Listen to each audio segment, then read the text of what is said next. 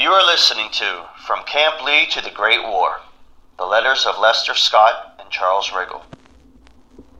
World War I soldiers from Wheeling, West Virginia, Scott and Riggle were drafted in 1917 and trained at Camp Lee, Virginia. Lester Scott served as a wagoner, mule team driver, in the 314th Field Artillery Supply Company, Battery A, 80th Blue Ridge Division in France. Dutch Riggle was a PFC with the same unit. These are their letters home. Camp Lee, Virginia, January 30th, 1918. J.D. Riggle, Dallas, West Virginia. Dear brother, I received your letter yesterday and was glad to hear from you, and glad to hear that everybody is well. These few lines leave me as well as ever, feeling fine, and hope they will find you the same. We are having some rain here this week, but it ain't very cold. I suppose you are having plenty of snow out there. Les has the mumps, and he is in the hospital with them. This make the second time he has been up there.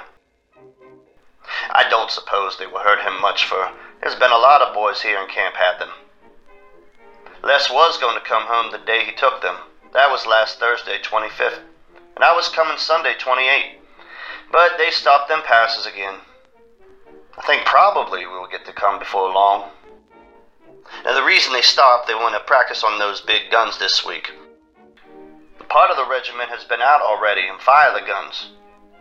I tell you, they do roar when they go off.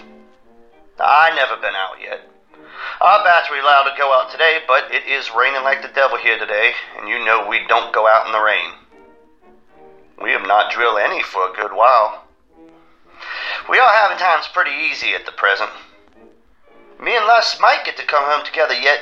I can't tell. There is only 11 more yet from our battery. This is the nicest winter I ever put in. It is a lot warmer here than it is up in West Virginia. We had hardly any snow here yet. I got a card from Bill Riggle. He's down in Georgia. He says it is warm down there and they have a cement road to drill on. We have a cement road here. We go out nearly every morning for a little hike on it. They surely have this camp fixed up dandy. Electric light every place, hot and cold water in the bathhouse. It's surely nice to get under warm water in the winter. Well, Abe, did your corn get sold this fall? Are you done husking yet? Is Zoe and David done husking corn yet? And the reason I haven't been writing, I thought I'd be home most any time. This make the third time I've been marked up for home and got disappointed, and the next time I think I will get to come. Well, Abe, it looked like they will have to do something pretty soon over in Germany. The way the people is doing there, I think the war will close in two or three months.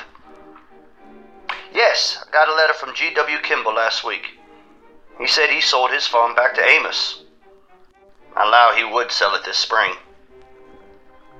The boys are having a game of poker right over from where I'm writing this letter, and I can't think of anything to write. I am 24 today. We'll write more the next time. Hoping to see you all in the near future. Goodbye. C.E. Riggle, Battery F 314, FA Camp Lee, Petersburg, Virginia.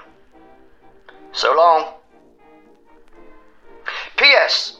Did you hear about Gail Lemons dying? Kimball was telling me about it. The letters of Lester Scott and Charles Riggle were transcribed by John Eric Gillot.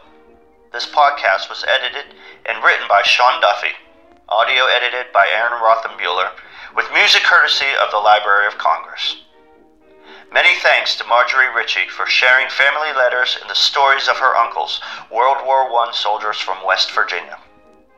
Thank you for listening to From Camp Lee to the Great War The Letters of Lester Scott and Charles Riggle.